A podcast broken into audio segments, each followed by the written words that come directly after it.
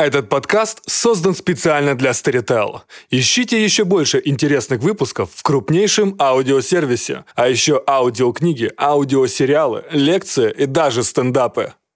Причина всего. Говорим о современном. Понимаем себя. На Storytel.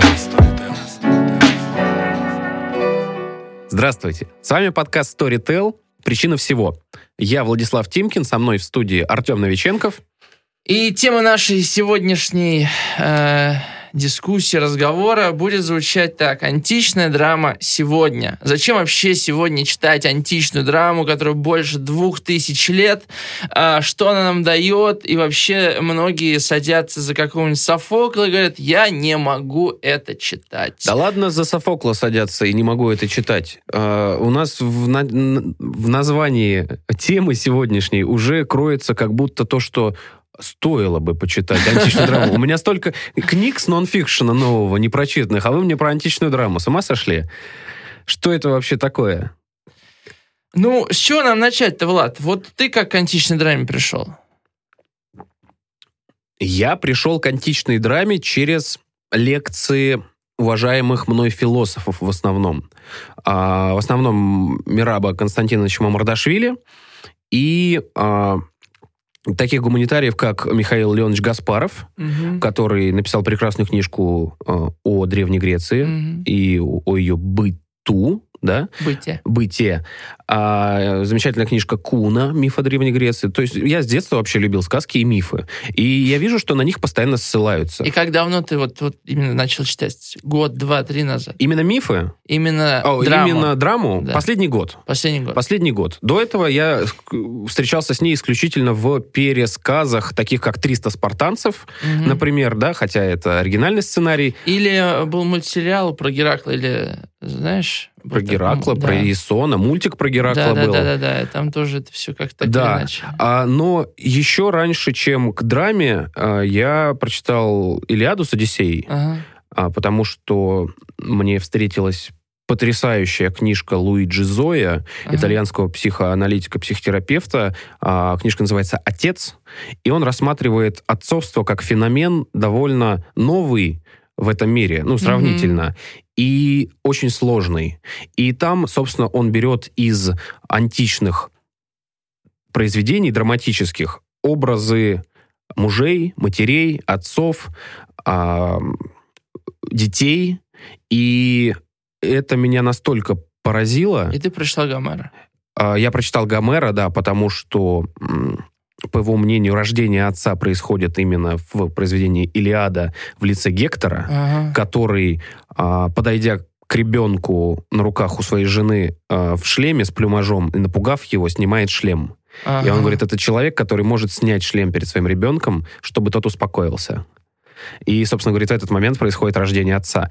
И постоянно я сталкивался с цитатами, отсылками, и все говорят, что вся наша культура вышла из Древней Греции. Ну, в общем, мне стало интересно. и Я начал это читать и дочитался до того, что прочитал Софокла, Еврипида и прочих Из Хила. исхилов. Их всего три, в принципе. Ну да. Нет, Либо- есть еще, конечно, менее известные. Ну, эти, это Великая Троица, которая друг с Да. другом соревновалась. э, Хотя, мне кажется, Софокл был постарше Еврипида и Эсхила. Э, А Потому я... что есть еще Аристофан, Аристофан комедиант. но он комедиант, Вот. да. А, мы говорим все-таки про, сегодня про трагедию, наверное, Мгм. да. А, хотя можно и про Аристофана, все-таки драма это такое понятие, которое в себя все вмещает. Я же на журфаке изучал э, еще на первом курсе античку. И, кстати говоря, только Аристофанова «Облака» я прочитал. Это комедия. Потому что тебе сказали, что там он высмеивает Сократа. А, да, ну и как-то я мало чего прочитал тогда из курса. Это, на самом деле, для первокурсника довольно тяжелое чтение. Особенно без подготовки. Ну, у нас были хорошие лекции, но это все равно... Ну, нет, я имею без виду, осознанности, Раньше-то сказал. это еще в гимназиях проходили, и греческий Да, учили, конечно, конечно. и подходили как-то Вот. с культурным бэкграундом. Аристофан мне очень понравился, потому что он был действительно смешной. Я удивился, что я смеюсь э, над тем, над чем смеялись больше двух тысяч лет назад. Там он высмеивал Сократа, и, типа говорю, и Сократ приходил на этот спектакль. Это важный момент. Э, Собственно, я э, э, почему об этом говорю? Ариста... Да, Сократ пришел на, на э, представление, в котором, собственно, о Сократе речь и ведется. встал посреди спектакля и спросил, уважаемые зрители, скажите, какой Сократ более настоящий? Этот или тот, что на сцене?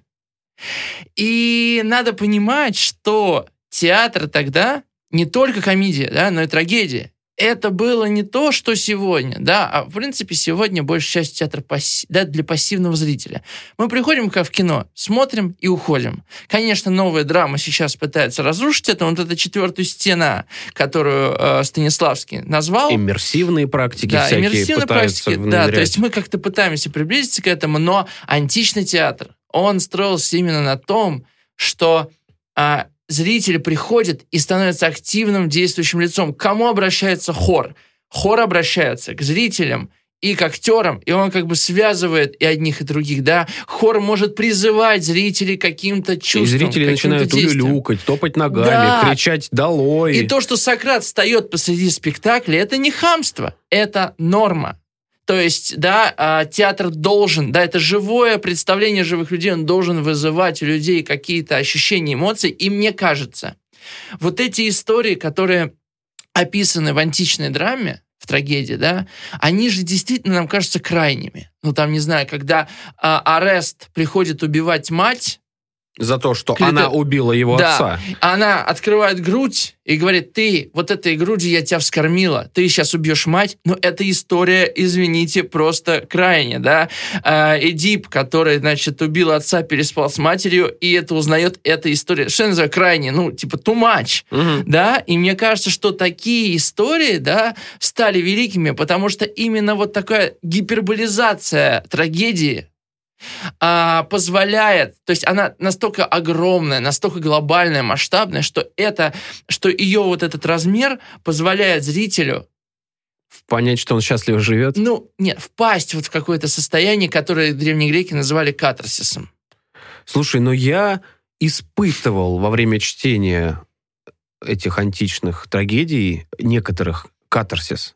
А, такое у меня случилось. То есть даже при чтении, во-первых, ну, это очень круто написано, это, по-моему, очень хорошо переведено. У нас, у, у У нас нас несколько потрясающие же хороших- античники были в да. советское и царское время. Это, ну, особенно в советской, это было, это было вынужденно, потому что античная драма казалась безопасной для советского Да, режима. и очень многие умные люди уходили в безопасные зоны. Средневековье, и всю пожалуйста. жизнь э, совершенствовались в переводах, э, интерпретации и Осмыслении. написании научных работ. Да.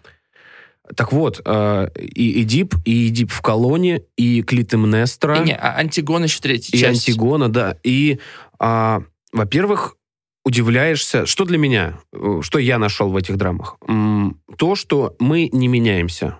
То, что две с половиной тысячи лет прошло, а проблемы те же самые, люди те же самые, заботы те же самые, и страхи те же самые. Да, мы по-другому что-то называем. Там есть Бог, здесь есть Wi-Fi. И тот, и другой может быть непонятен для э, обывателя. да? Как, как это все работает? Как это все работает, э, очень мало кто знает. А, происходящие катастрофы или неполадки сейчас а, ставят нас в тупик, разламывают мир, который кажется нам связанным нарративом. Войны, в первую очередь, Ну да, та же самая война. Да. А, Она по-разному может освещаться, но я говорю именно про то, что античное про- пространство античного пространство мысли античного человека очень мало отличается от нашего пространства Ну мысли. и вот возникает вопрос. А зачем мне тогда читать античную драму, если там ничего другого? Я могу почитать и что-то современное. Что бы ты на это ответил? Я бы на это ответил таким, э, может быть, неубедительным и спорным ответом, спорным способом, что первоисточник, по-моему, лучше, чем э, следствие, чем производное. То есть производное неизбежно э, проигрывает Мгм. как концентрат или э, разведенная вещь. А я, знаешь, чтобы ответить? А, Для меня античная драма — это какие-то абсолютные да, какие-то выкристаллизованные, вы- выкристаллизованные чистые сюжеты, диалоги, проблемы. То есть ам, античная драма может показаться в чем-то наивной, она может показаться какой-то оголенной, но именно поэтому она, мне кажется, имеет такое сильное воздействие. То есть э, для меня в античной драме нет ничего лишнего. А, она какая-то вот такая, она имеет прямое воздействие. Да. А, потому что когда даже читаешь да, того же Чехова, там есть подтекст, да, там уже... Э, Ты там, должен быть подготовлен, Да. чтобы воспринимать Чехова. в том-то и дело. А античная драма, она как бы вот такая приходит перед тобой, абсолютно обнаженная, голая, и говорит, делай, что хочешь. Вот правда, она такая. выглядит вот так. Да. И все. Да, а, никакого подтекста, никаких э, игр э, языковых. Я в том смысле, что которые прив- привносили бы какой-то второй смысл, третий смысл, да, какие-то Да. по- да, а, аллюзии, реминисценции. Этого как бы нет. Есть голая история, и она особенно сильно действует. Вот для меня античная драма именно такая. И именно поэтому, кстати говоря, я считаю, что к античной драме люди могут приходить только с возрастом. Потому что э, вот такой оголенный нерв, назовем его вот так, да, а, там в том же, э, ну, в возрасте там подростка, в возрасте студента, он почему-то так не воспринимается. Как будто бы жизнь сама по себе и так оголена, и так чиста, что тебе что-то хочется э, за, э, как сказать, зашармованное, да? У тебя настолько большая еще дыра в груди, Да, в которую да. все, все небо, весь мир влезает, Вот. и ты а, с пытаешься уместить. да, а с возрастом, когда твоя жизнь, назовем так, замусоривается разным фоном, да, то античная драма, вот она и видится такой кристально чистой. Я сейчас говорю про собственные ощущения, да, конечно у меня очень же. похожие ощущения от этой. Вот, но, э, конечно, я не могу убедительно, так же, наверное, как и ты, объяснить, почему же надо читать античную драму. Но в целом же, ведь, понимаешь, все, как говорил это Влади в касте, не забывай свои корни, помни, есть вещи на порядок выше, слышишь, да? Да, да, А, я вот про это хотел идея, сказать. да, идея-то в том, что э, дело не в том, что это был концентрат, и вот из него как-то все это э, потихонечку Это скорее вымывалось, не да? концентрат, а Это- вот то, что ты сказал, Да, что это ядро, всё а потом все наращивалось, Да. наращивалось, да. И Это когда мы зерно. читаем, да, когда мы читаем того же ну, восхитительного Брехта, но это тоже уже форма наращения какому-то э, пер- первичному абсолюту. Вот. То же самое я испытываю, когда открываю античных э, философов, что, Абсолютно. как сказали а, великие, что вся философия это просто а, комментарии на полях Платона. Собственно, Ну, надо сказать, что не так много философов э, со времен античности поднимали какие-то там, ну, фактически Платон и сформировал, да, пул главных вопросов. да, Платон да. и Аристотель выстроили наш мир. В том-то и дело, абсолютно. Ну, и, и, наш, обойти на- этот факт наш европейский. Наш мир. европейский мир. И обойти этот факт, ну, никак не получится. Можешь закрывать на это глаза. а, и вопрос, зачем мне читать античную драму, мне кажется, это примерно то же самое, зачем мне изучать историю родной страны. А, шире историю мира, уже историю семьи. А, мне кажется, в России а, история скомпрометирована тем, что она И не только в России. не только в деле, России, да. но я говорю про Россию, что мы как будто ей не доверяем. Очень мало кто знает историю своей семьи. Она прерывается войнами, революциями.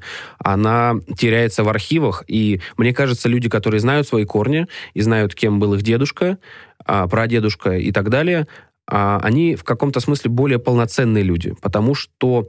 Не потому, что они более нравственно совершенные или еще что-то. Нет, потому что у них есть фундамент. Я думаю, не полноценные, а цельные, Цель- скорее. более цельные, да. А меньше энергии уходит вот в эти пустые дыры, образованные потерей а, памяти, разрывом да. поколений, а меньше мучений по поводу этики. Или эти мучения имеют другую... И вот эта мысль о том, что после нас хоть потоп, она Вот, тоже именно, уходит, именно. потому что есть вчера. Есть да? дом отца, который ты передашь детям, или есть дело. Ну, даже этот дом может быть... э, Метафорический дом, метафорическим, конечно.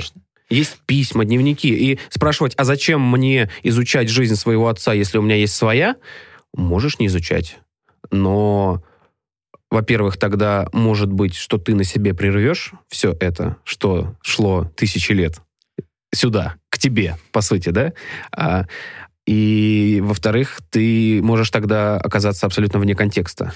У тебя Слушай, а, Ну, на- надо, да, э, не знаю, как у тебя, но мне кажется, интерес к родословной, он тоже обычно, обычно у людей с возрастом появляется, когда человек там начинает э, Мне кажется, это счастливый случай, обычный и счастливый, когда с возрастом человек начинает искать свои корни. Потому что мы знаем довольно много примеров, когда сироты а, мучаются и не могут найти себе место именно потому, что не знают, кто их родитель, и вся жизнь уходит так или иначе на поиск отца или матери. Ну, слушай, в принципе, современная э, культура, она мучается от, от- от воп- вопросами прошлого, вопросами, связанными с Второй мировой войной, с, э, с- даже с 11 сентября, то есть это не рассказанная до конца история. Это Опять не закрытый Не гештальт, закрыт- который да, нас мучает. Конечно. И, Кому выгодно, почему, да, зачем. Тема памяти одна из главных. Мы поэтому. не сможем это изменить, но нам очень важно получить ответ, а в чем же дело. И поэтому мне, мне кажется, что такие забетонированные э, могильники истории, я Мгм. делаю аналог с э, чернобыльским блоком Чернобыльской АЭС, Мгм. который просто за, замонолитен, Да-да. но ре- проблема не решена, ее нельзя решить. И поэтому просто они обновляют э, покрытие защитное. И вот мне кажется, если с историей от- так, точно так же себя вести, то там какие-то метастазы пойдут. Э, Мы не сможем спокойно спать по ночам, если у нас будут непроясненные для себя лично а, вопросы с историей. Да. Ну, давайте теперь тогда поговорим более конкретно об античной драме. А, Для меня две главных античных драмы — это «Царь Эдип и Медея». Я очень... Ты читал Медею? Да. Да, я очень люблю Медею.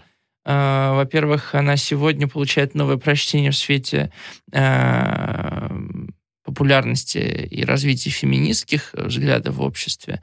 А во-вторых, это, конечно же, героический поступок. А, Чего я не боюсь в античных драмах, так это а, спойлерить сюжет всегда, потому что там сюжет, а, он как бы его всегда мало, и он на самом деле весь в этих диалогах происходит, это самое главное. И мне кажется, это тоже очень важная черта античной драмы, что сюжет нельзя заспойлерить, потому что дело не в сюжете. И современная литература и кино а, можно автоматически сказать, что если это можно пересказать и после этого будет неинтересно смотреть, то это не очень хорошее произведение. Понятно. Потому что мы все знаем, что а, Супермен победит или Джеймс Бонд выйдет живым из всех своих передряг. А, но нас это не смущает. Примерно так же работает античная драма. Да, ну вот, и Медея, ну, в двух словах, э, Медея долго помогала своему мужу Есону, да, Есону, кажется, Да. да, в, погоде, в, в походе аргонавтов и так далее. Он в Крым, по-моему, ходил. А, м, Она да. колхидская Да, да, да, принцесса. да. Э, Ну и, короче говоря, уже прошло время, у, у них дети, и э, Ясон сказал, слушай, Медея, я хочу другую, она более знатна, она мне больше нравится, а ты, ну, ты тоже хорошая женщина, но я мужчина, и мне как бы мой, мой комфорт важнее.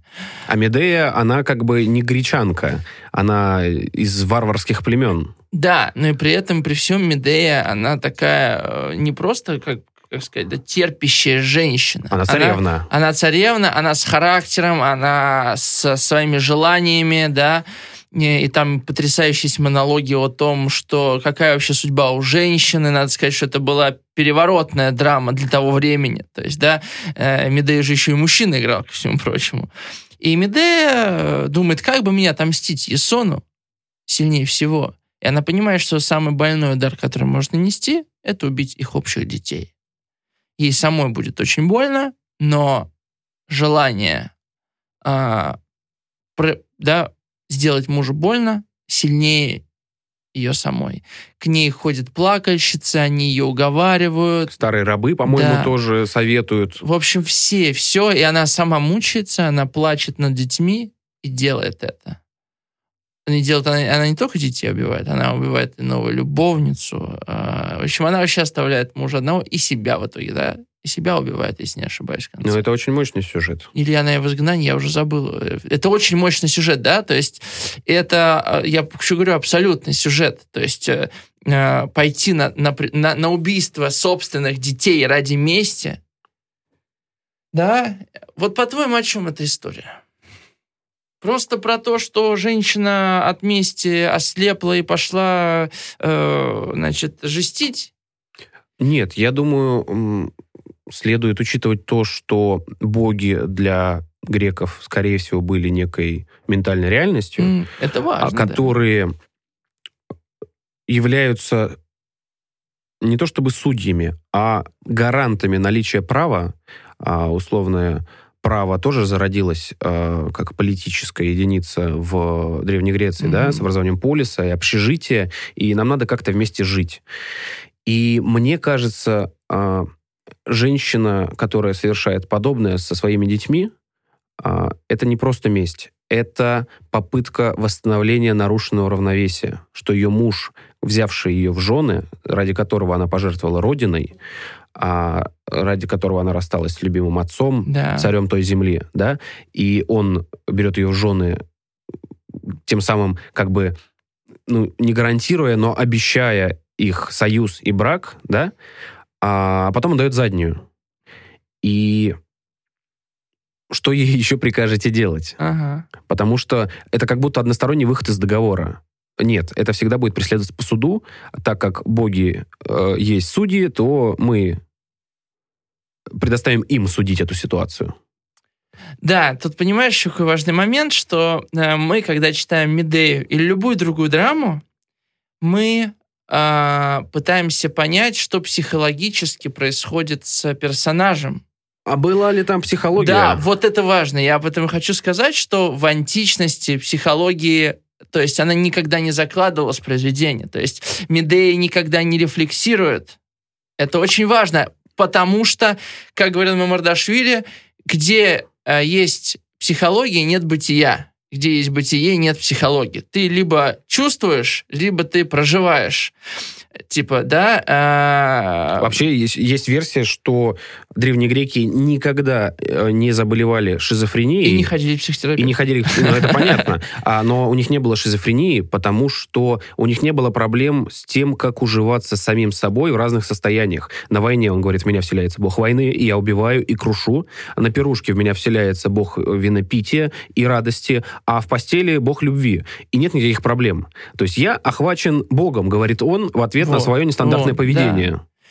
И я к чему веду? К тому, что Медея проживает свое бытие, вот это, свою трагедию, свою боль полностью. Она вынуждена ее проживать, потому что не может ее осмыслить психологически. Это очень важно. Она не может разделить мир на две зоны, в, в одной которой муж плохой, а в другой, где он не понес наказание. Да. Как делаем мы, Муж- например. Да, муж виноват, он должен принести наказание. Точка. Хочется тебе этого или нет? Да. Вот и все. И это очень важно понимать. То есть э, это касается вообще всей античности. Да, есть понятие долга, есть понятие границ, есть понятие а, божественного долга, да, потому что ты же должен перед богами, это боги Мгм. возложили этот долг на тебя, и неси его. Тот же самый миф о Сизифе, который Камю интерпретирует как м, счастливый миф, что боги наказывают Сизифа, но он э, понимает, что он свободен в тот момент, когда камень катится вниз. Мгм. Мне кажется, древнему греку такая интерпретация была бы не близко, потому что именно древние греки придумали, что это наказание, и это действительно наказание, потому что они воспринимают эту историю как долг, и что ты, а, как верный раб, мне кажется, рабство тоже имело большое а, отпечаток на их личности, да, то, что у них были рабы и свободные. И если уж ты раб, то ты будь добр, будь рабом. Раб не помышлял Ну, о восстании, а люди свободные рабы перед богами. Как это бы. разговор о судьбе вообще. И это тоже важный момент, да? То есть э, Медея убивает детей, потому что она воспринимает это как часть собственной судьбы, как часть собственной кары. И она понимает, что она первая же от этой кары будет страдать. А главное, э, другое отношение к детям получается там полностью, что дети являются продолжателями рода, а дети являются частью системы. да, если и из этой они будут продолжать на самом деле. отец, то к чему такие дети? Если они... э, отец не убит, да, а уходит. Как это Мгм. возможно? Кто ваш отец? Изменник, Да, получается? Конечно. И таких детей не должно быть в мире. Да. Ну и давай тогда пару слов еще скажем о главной, на мой взгляд, на- о главной трагедии античности, это царь Эдип. Я согласен с э, оценкой того, что это главная трагедия. А, Ее довольно подробно разбирают, интерпретируют, и это, конечно, очень мощно. В чем там суть? Что есть такой Эдип, который про которого есть пророчество, что когда он встретит, он вырастет, убьет своего отца и переспит со своей матерью. Станет- она станет ему женой. Она станет ему женой, да. А родители, убоявшись этого пророчества, отправляют его на смерть. А пастух, которому получили слуга... Запас, кажется, не помню. Кажется, нет, нет, нет. Слуге поручили его убить, он его отнес и отдал Казапасу, Ага, потому что ему да. жалко было убивать Ну, младенца. понятно. Казапас забрал себе и вырастил его, э, принес его к своему царю в другой город, и те его Ну, вырастили тоже. как родного сына. Ну, стал царем. В общем, как, как Моисей потом Он стал, станет. он стал царем, и в какой-то момент э, он узнал о пророчестве, что ему предначертано убить своего отца и взять жену свою мать. А у него старики родители, и он говорит, я их так люблю, как же так, уйду-ка я отсюда. Он уходит из своего города, идет, по-моему, в Фивы, а, и на перекрестке встречает а, вельможу, царя, а, с тремя слугами, сопровождающими его. Тот ему дерзит, говорит, «С- уйди с дороги, щенок. Тот говорит, никто меня так Ну, никогда... короче говоря, без деталей. Давай, Да. убивает отца. Убивает отца, становится в город, да. Фив, победив, э, кстати, сфинкса. Это очень важный вообще Ага. элемент культуры европейской. Вот эти вот загадки про а, изменение человека во времени. Ага. Мне кажется, это тоже очень важный сюжет. И, короче, приходит, становится царем, берет в жены эту же женщину, и э, у них дети. И потом у города проблема. Да. И появляются некие знающие люди, которые говорят, проблема в тебе. Нет, ну там э, у города начались проблемы. э, Засухи, с- неурожай, засухи, да, войны. чума. И он сказал, значит, что-то я делаю не так, надо пойти к Оракулу узнать. И Оракул говорит, ну, если ты хочешь узнать правду, я могу, конечно, сказать, я готов ко всему, говорит, иди, все, я готов. Тот ему говорит, И не да, может так- проблема в тебе. Да, не может такого быть, да, не может такого быть, чтобы я убил отца. Ну, короче, он узнает, что пророчество совершилось, естественно. Сбылось. Да? Пророчество не может То не есть, сбыться. Да, в том-то дело. Судьба все-таки случилась. И в отличие от всех-всех-всех героев античной драмы, от той же Медеи, а в отличие от тех же а, Ареста, Клитемнестра и других, да, Эдип единственный герой, который выбирается из лап судьбы который не просто идет по судьбе, а по судьбе что должно было быть, если бы он а, должен был идти так, как ему предначертано после убийства? Он должен был бы сказать, это все ложь. Или принять это и себя убить. Или, при- это да. все ложь и город разрушить.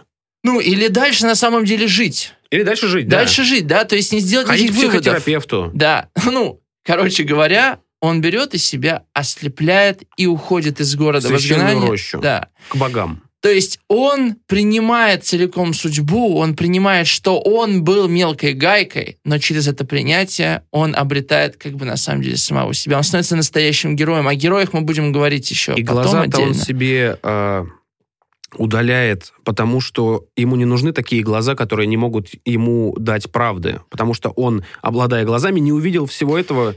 А зачем они ему тогда нужны? Слепота, поэтому символ. Да, и он Мудрость. припоручает себя богам, а, потому что, ну, раз они так решили, то что может человек с этим сделать? И в этом его максимальное мужество. А, Мужество — это одна из главных добродетелей античности. Да, и продолжение «Иди в колонии» а, потрясающе разворачивается Не этот будем, сюжет. не будем, не будем, да, рассказывать. Вот, э, там еще и продолжение Антигон. Просто сериал настоящий. Да, на да, самом да. деле, Мне это, кажется, там это еще было четыре- экранизировать еще на Netflix, четыре- HBO. Как раз сейчас я ищут. думаю, что не надо. Не надо? Чтобы это делал А пошлят? HBO. Я бы хотел, чтобы это снял, я не знаю, какой-то большой режиссер. Ну, Что... пусть на HBO снимет большой режиссер, Ну, многосерийным Это да, фильмом. это да. Не, просто я уже смыслю их как стриминговые платформы, которые чаще всего делают что-то такое. э, такое массовое. Потому что действительно эти сюжеты, они невероятные. Вот, э, собственно, давай подведем итог под античной драмой. Почему ее стоит читать, мы уже сказали.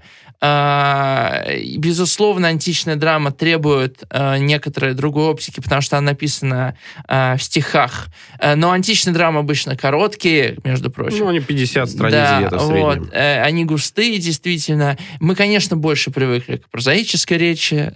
Зачем читать стихи, мы будем говорить в следующем выпуске.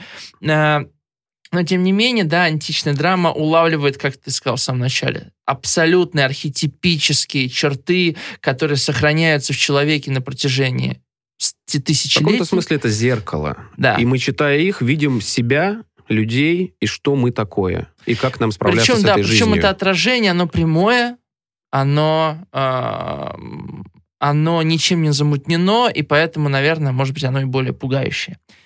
В общем, с вами был подкаст «Причина всего». У нас такой э, большой, длинный выпуск получился, потому что тема, э, как эта тема античности не раскрыта. Вот. Слушайте нас дальше на Storytel. С вами был Артем Новиченков. И Владислав Тимкин. До свидания. Вы дослушали до конца и хотели бы послушать еще? Просто зайдите в Storytel и слушайте без рекламы и без ограничений все, что пожелаете. Слушайте, будьте умнее.